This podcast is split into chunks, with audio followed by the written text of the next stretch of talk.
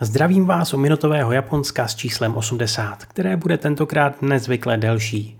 Jak jsem totiž říkal v podcastu o knihách, budu teď chvíli pryč a k nahrávání se pravděpodobně nedostanu.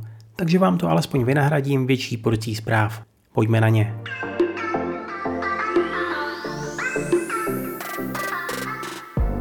Premiér Yoshihide Suga vyloučil spekulace o tom, že by v blízké době rozpustil sněmovnou reprezentantů za účelem dřívějšího konání voleb vzhledem k vážné covidové situaci v Japonsku. Novinářům zároveň řekl, že neodloží ani volby do vedení své vládnoucí liberálně demokratické strany, které jsou plánované na 29. září. Přesto prý ale chystá provést změny ve vedení LDP. Podle zasvěcených zdrojů má jít o taktiku, která se často používá ve snaze zvýšit podporu veřejnosti a ta v současnosti není vysoká. 今はもう解散しないってことでいいんですね。はい、今の状況じゃできないということです。で、任期満了までやり続けるということでいいんですね。Princezna Mako si má koncem roku vzít svého dlouholetého přítele Keje Komuru. Bude to ale bez okázalostí, které běžně provázejí svatbu v císařské rodině. Do konce roku se pak má pár stěhovat do New Yorku. Podle zákona je mimochodem žena z císařské rodiny povinna po sňatku s prostým člověkem vymazat své jméno z císařské matriky. Členky rodiny ale mají při sňatku rovněž zaručenou jednorázovou platbu, která je financována z peněz daňových poplatníků. Je určena na obytování a životní náklady. Mako by měla obdržet zhruba 152 milionů jenů. Sama však zvažuje, že peníze odmítne, a to kvůli antipatím veřejnosti vůči páru.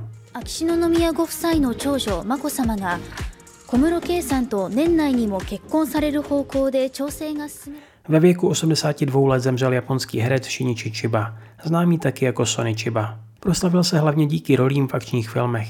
Pamatovat si ho můžete mimo jiné taky z Tarantinova Kill Billa. What brings you to Okinawa? I came to see a man.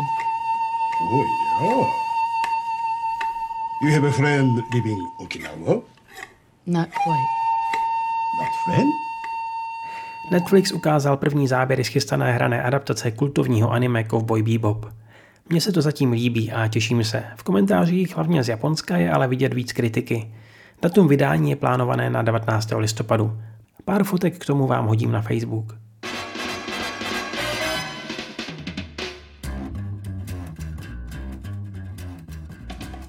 A na závěr tip na knihu, kterou jsem sice nečetl, ale zaujala mě její recenze. Žena ve fialové sukni, novela Natsuko Imamuri. Přečtu vám kousek z toho, co ke knize napsal Daniel Konrád. Její posedlá, sleduje, kam chodí, co kupuje nebo s kým mluví a pozvolna jí začne vstupovat do života.